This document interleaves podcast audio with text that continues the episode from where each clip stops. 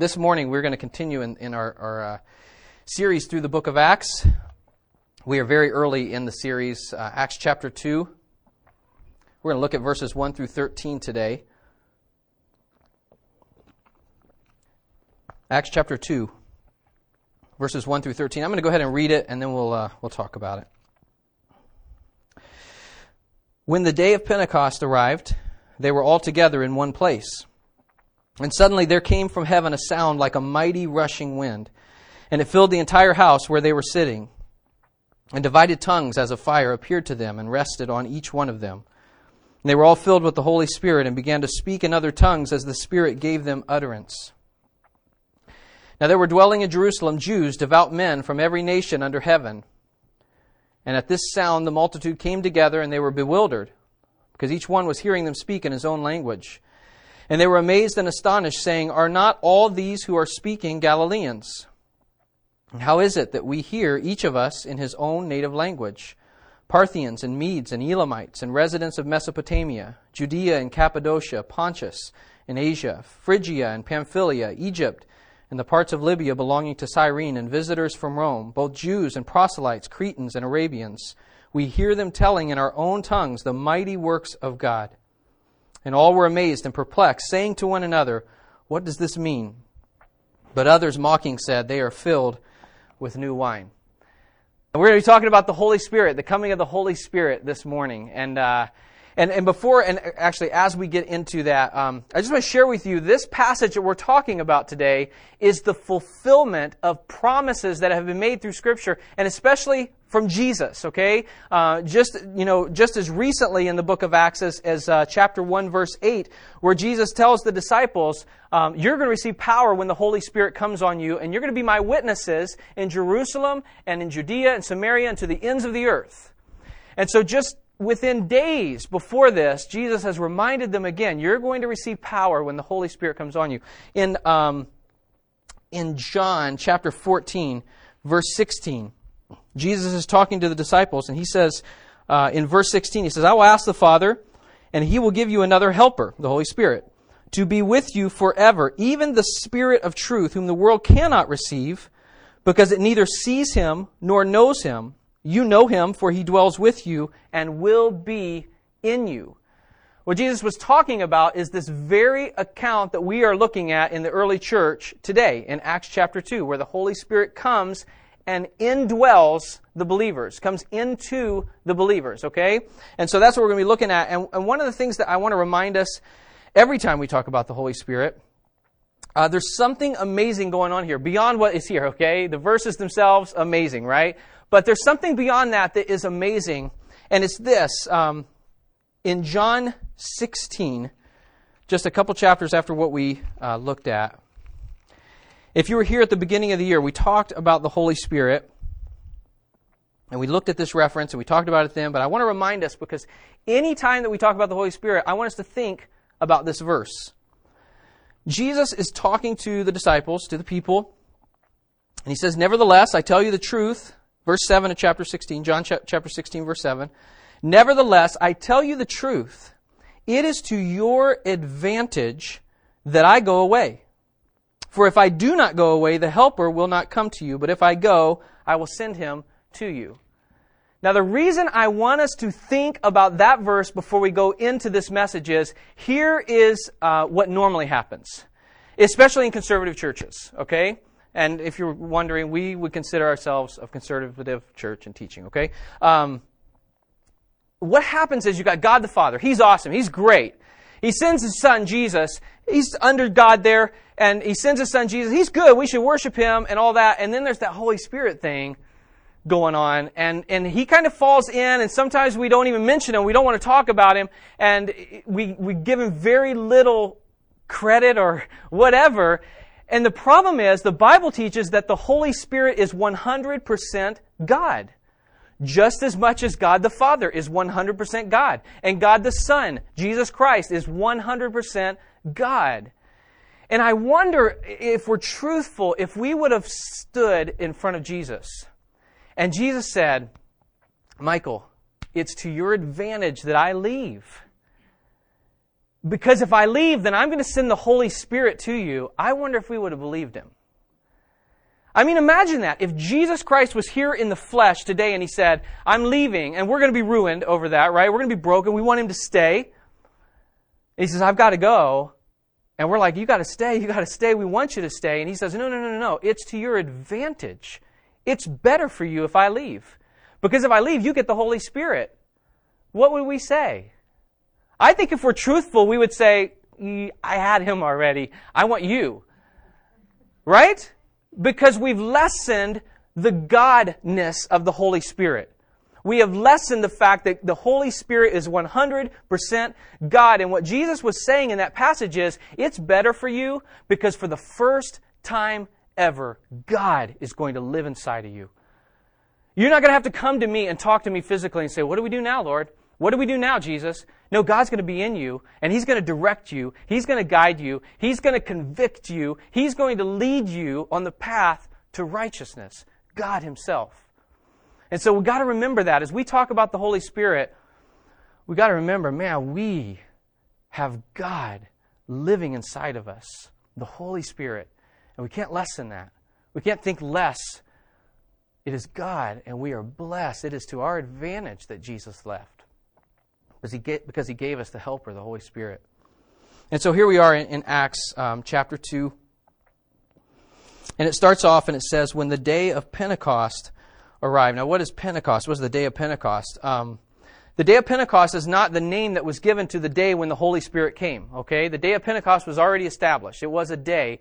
Uh, in in Exodus chapter 34, verse 22, uh, God establishes what He calls the Feast of Weeks. It was a celebration, the Feast of Weeks. The word Pentecost means fiftieth, and the Feast of Weeks was 50 days after the Passover, and so the day of Pentecost is the Feast of Weeks. It's, it's the, the 50th day, 50 days after the Passover takes place. The Jews were, were required to celebrate what was called the Feast of Weeks. And it was a time where they would come and offer to God the first fruits of their harvest. Okay? And so that's what it's talking about when it's the day of Pentecost. It's not just the title that Luke gave to the day when Jesus came. It was, it was, a, it was a day that had already been a time of worship of God, a, a, an opportunity to give to God the first fruits of what God had given. And so it's the day of Pentecost, and it says that, uh, actually, you know what, on that, it's so cool um, because God planned for the day of Pentecost to be the day that the Holy Spirit came. It wasn't a surprise. It, it was a plan from God. And it's a, an amazing picture as God has established this Feast of Weeks where the people were to give of the first fruits of their harvest, where God on, on the Feast of Weeks, the day of Pentecost, he gives the Holy Spirit, which is an amazing picture of him giving us the first fruits, really. Um, Ephesians talks about how the Holy Spirit is our guarantee of our inheritance. It's the guarantee of our inheritance. And how the Holy Spirit, God living inside of us, is that guarantee that we have of heaven, of eternity, of forgiveness, of salvation, of all those things. And God gave that as a symbol, even on the day of Pentecost. And so it says in there, um, that when the day of Pentecost arrived, they were all together in one place. Now it says all together in one place. It's referring back to chapter 1, verse 15, where it says, In those days Peter stood up among the brothers. The company of persons was in all about 120. And so here they are gathered together uh, again.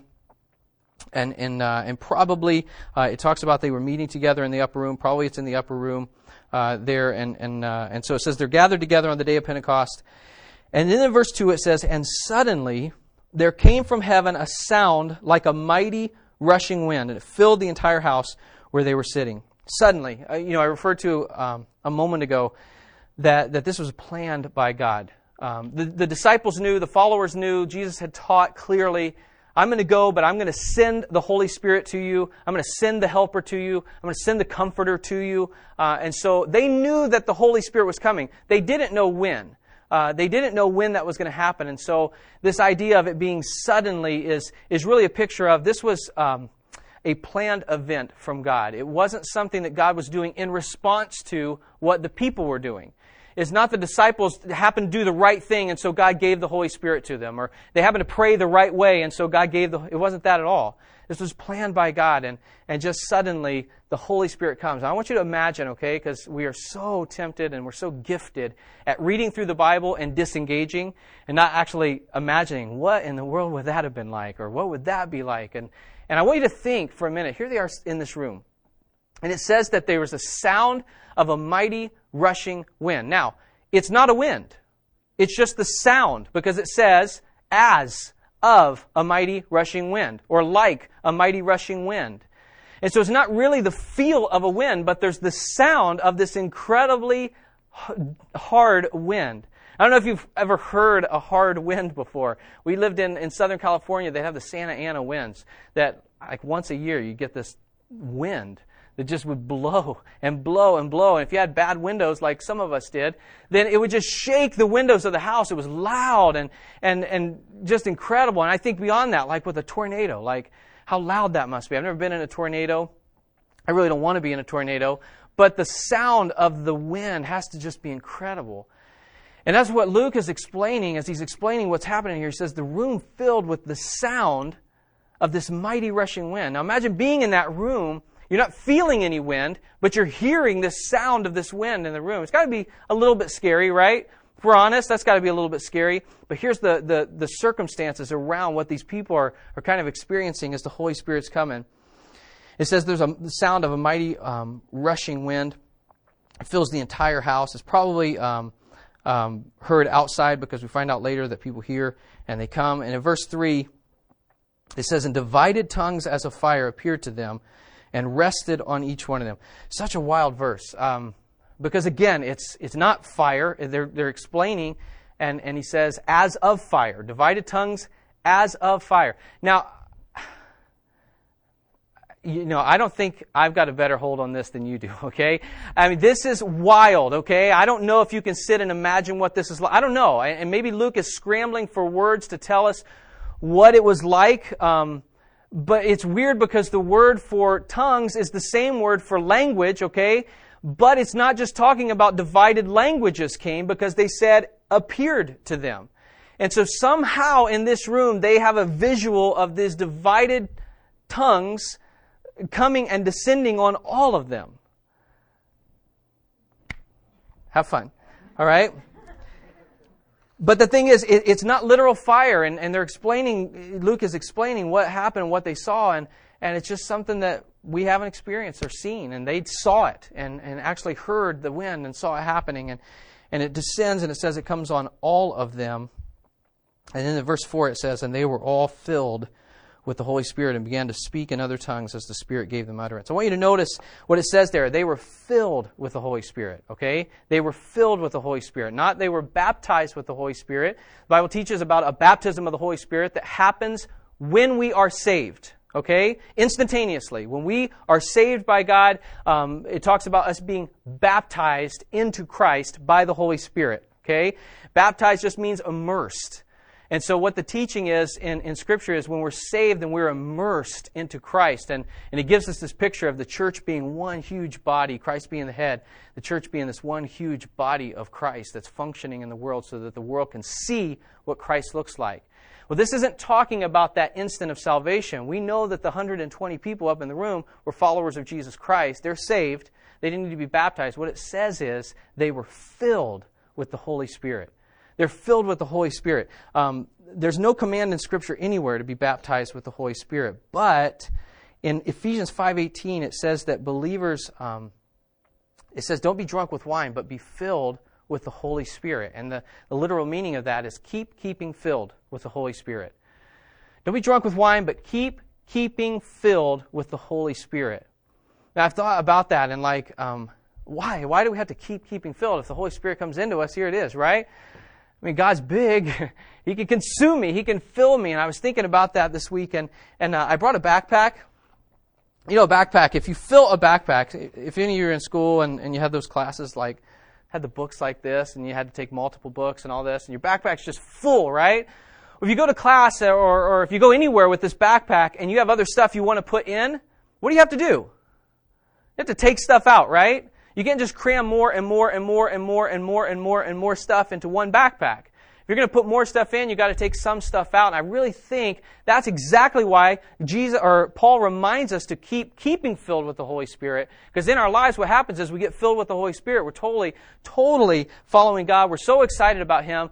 Then the next thing comes along, another treasure, something we put before God. Whether it's whether it's money, whether it's um, lust, whether it's gossip, whether whatever it is. And we've got this other thing, and we're like, well, I want that in my bag too. I want to put that in there too. And, and what happens is we take out the Holy Spirit. We take out more of the Holy Spirit. We take out more of the Holy Spirit. That's what Paul's reminding us. Man, keep keeping filled with the Holy Spirit.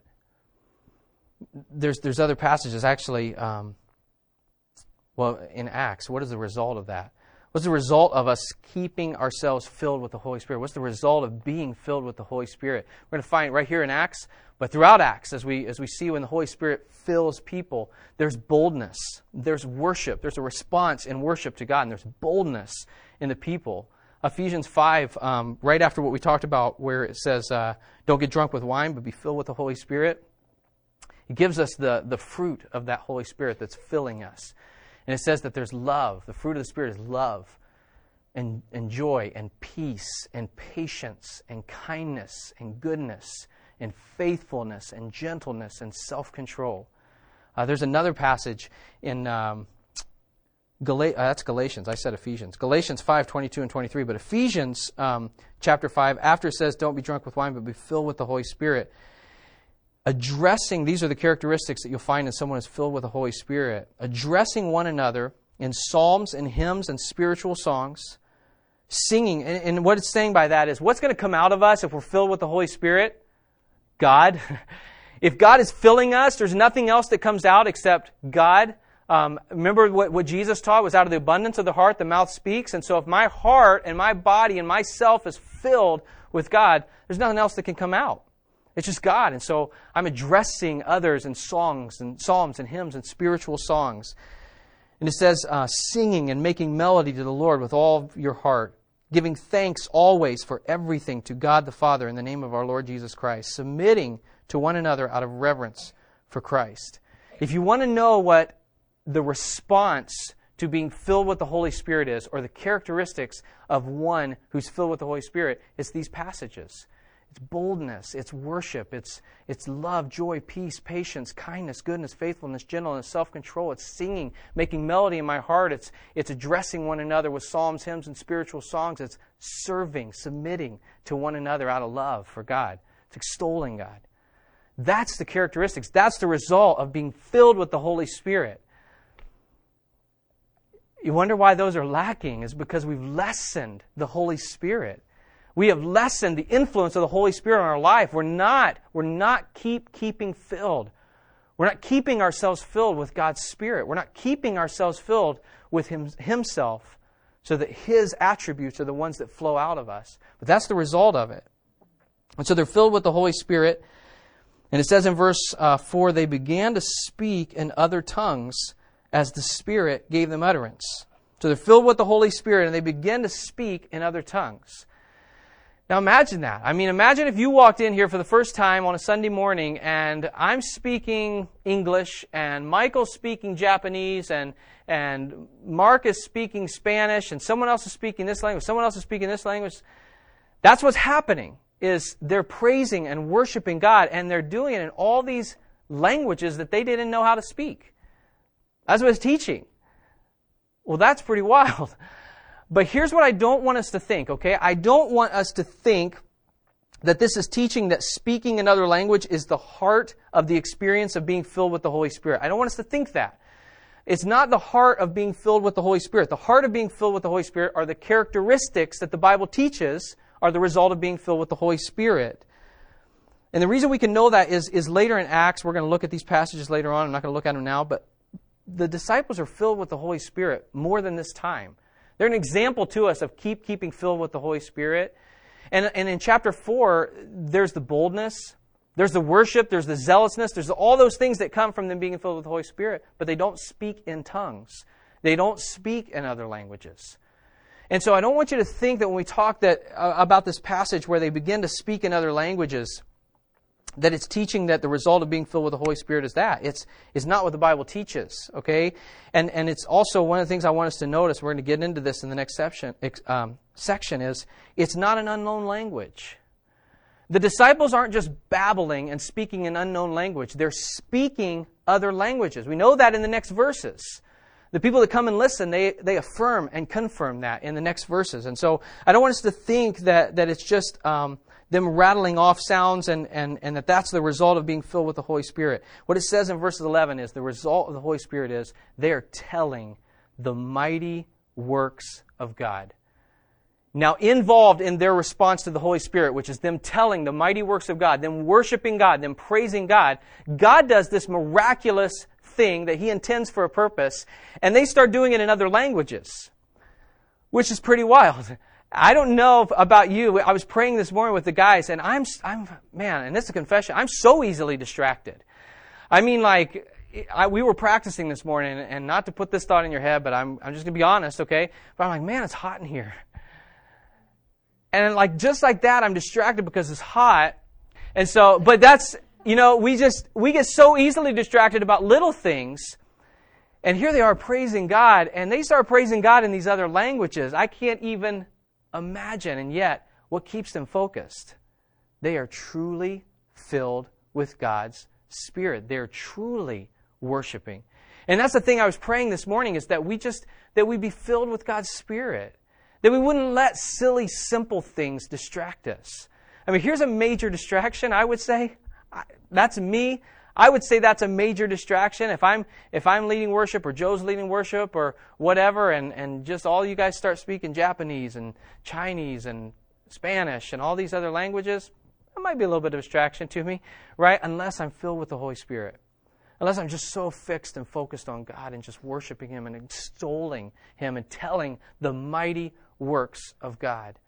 And that's what they're doing. And, and so I don't want us to think that this is that the, the speaking in tongues is the heart of the experience. The heart of the experience is worship and magnifying God. That's the heart of the experience that's happening here.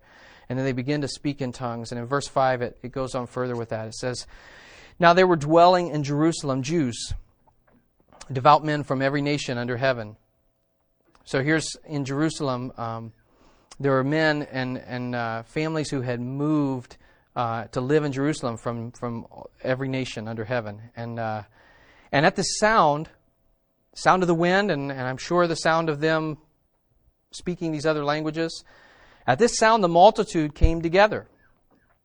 And they were bewildered because each one was hearing them speak in his own language.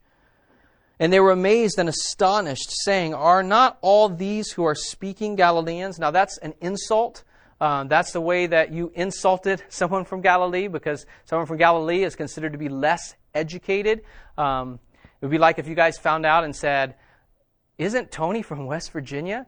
Um, pretty much the same kind of thing there, right? And so I am from West Virginia. And it's not funny. It's probably what the disciples felt like. Um, but they say, are not these people from, from Galilee, aren't they, aren't they Galileans? Aren't they uneducated? Aren't they just Galileans? And yet we can hear them speaking our language. And it rattles off all the places that they're from and all these different languages that, the, the, the those that are gathered are speaking. And guys, that's how we know in, in, this, in this passage, clearly it's saying that the gift of tongues here is literal known languages. Because the people actually say, we understand that they're speaking our language, our own native language from where we're from.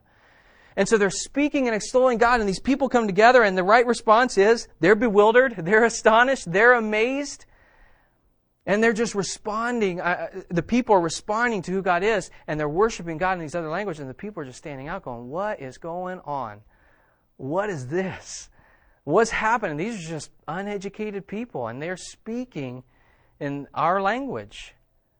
They're talking about God and telling the mighty works of God in our own language.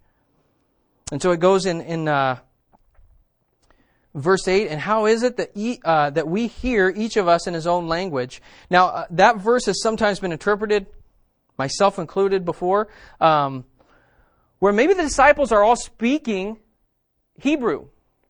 They're speaking their language, and the people are just hearing it in their own language. Um, I used to think that, and and uh, we can pretty much be sure. We can be sure that that's not what's taking place. Uh, what it says earlier than that is. Um, they were filled with the Holy Spirit and began to speak in other tongues. That word for tongues is languages, okay? Um, they began to speak in other tongues. The other thing that convinces me of this is at the very end, which we'll talk about in a minute, where the mockers, what do they say? They're filled with new wine, which is just a way to say they're drunk.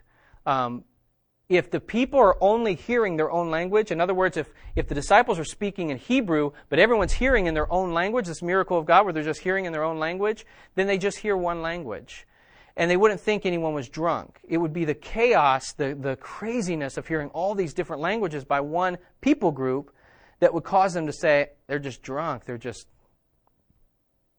drunk, filled with new wine. And so um, they're literally speaking, different ones are speaking the different languages. God has given them this gift where they didn't know the language before but to proclaim the mighty works of God in these other languages. They just begin to speak these other languages. Guys, it's, it's crazy, right? I mean, it's hard to believe, right? And, and yet, it's no different than Jesus walking up and saying, Lazarus, I know you've been dead for days. Come out. Uh, it's no different than the disciples waking up Jesus on the boat, and the storms are crazy, and here's these fishermen who shouldn't be afraid of waves, shouldn't be afraid of storms, but it must be so bad that they're afraid, and they wake Jesus up and say, We're going to die. And he says, Peace, be still, and the waters are calm. God is like that. He just does things that astonish us. He does things that amaze us. He does things that we can't comprehend. That's why He's God. He can do those things. And it's this incredible miracle where, and we're going to talk about the purpose of this miracle in, in, in, just a little bit, but this incredible miracle where God speaks through these people in other languages so that His truth can be heard in those languages. It goes on in, in uh, verse um, 11, the second half. We hear them telling in our own tongues the mighty works of God. What are the, what are the followers of Christ doing? They're worshiping. They're praising God. They're extolling God. They're telling the mighty works of God. They're speaking of the mighty works of God, is what that's saying, in response to the Holy Spirit filling them. That is a biblical response, right? We just talked about love, joy, peace, patience, kindness, goodness, faithfulness, gentleness, self control, and then speaking to one another and addressing one another in psalms, hymns, and spiritual songs, and declaring, you know, singing and making melody in our heart to the Lord. And, and these are not, just worship is an absolute natural response of God filling us. When we experience who God is and when He fills us, our, our natural response is God, you are great. And I'm going to spend a little bit of time telling the works of God and speaking about the mighty works of God. It's just a natural response to, to experiencing God. And it says in verse 12, and all were amazed and perplexed saying to one another, What does this mean? But others, mocking, said, They are filled with new wine. All were amazed and perplexed. We got this whole group of people. We don't know how many people assembled. A lot. We're going to find out next week because of after the sermon that Peter gives. We're going to see that a portion of them, which is a lot, give their lives. And so we got all this group assembled together, and they're just like, man, some are like spinning, and, and it says they're all amazed, they're all perplexed. And there's two responses, okay? And I want to talk about this for a second. There's always two responses uh, to God. When God moves, when God's working, when God does something, there's always two responses. You've got that response of part of this group that's interested and they're like, man, what is going on here? What is this about? Uh, what is going on in these people that I don't have? I mean, I know these people don't know my language. I know these people don't know this stuff. And, and they're just it's not like they're just talking and not making sense. They're telling me about God in my language. And I don't get it. I got to figure out what's going on. And so there's always that one side that's interested in, in seeking out the things of God. But there's always the other side, too, where you got that group that mocks. And they say they're just drunk. They're crazy. There, there goes the Christians again, right? There goes the Christians again, just chaotic and, you know, just crazy. And, and, and just, they write them off. There's always going to be those two responses. And man, my, my question is what response is this for you? I mean, even as we talk about this passage where some crazy stuff is happening, right? There's some crazy stuff happening, and, and what's the response for you? It's like, man, I, I got to figure out this thing. I got to find out what is going on, and, and maybe why is, it, why is it so hard for me to believe this? Why is it so hard for me to, to grasp this? Why is it hard for me to get this? Am I, whether I've said I'm a Christian or not, am I closed off to you, Lord? Am I like shut off to you and I'm not really believing that you can do anything? Or is it just like, man, I gotta I gotta look into this more, Lord. You're amazing, and I just want I want to do that. I want to respond to you in worship. I want to respond to you by telling of the mighty works of God. I want to respond to you full of your Spirit. I want to respond with worship. Which way are we responding? I want to finish um, this morning. I want to talk about the purpose of speaking in tongues, and and uh, there's there's other passages that talk about speaking in tongues, and and uh, some of you will agree with me on this. Some of you might not agree with me on this, and and uh, just want to make sure that this morning, because here's here's the thing, we want to live our lives, and we certainly want to be a church that is founded uh, on God's word and, and, and living and, and doing things according to what God's Word teaches. And so uh, I want to talk about two purposes here of, of uh, the people speaking in tongues, all right? Uh, the first one is this. It is simply, it's to validate the Spirit's coming. Mean, this is a miracle to validate to the people that are watching there is something unique going on here. There is something powerful going on here. Remember when Jesus in Acts chapter 1 8 said uh, that the Holy Spirit was going to come, he addressed it by saying what? You're going to receive what?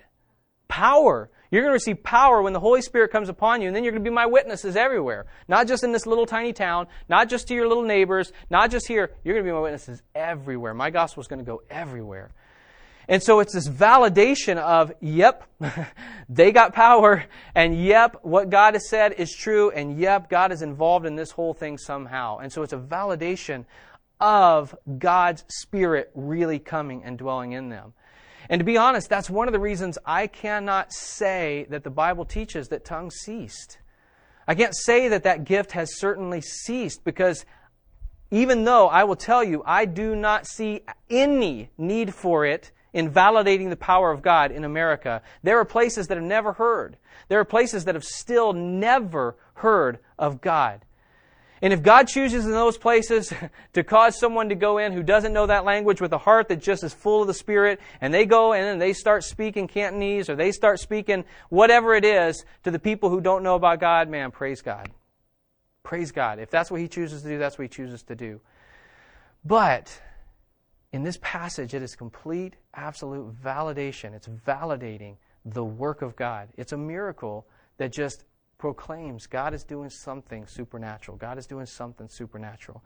The second thing is this it was a picture that God means for all people from all creation to understand His greatness.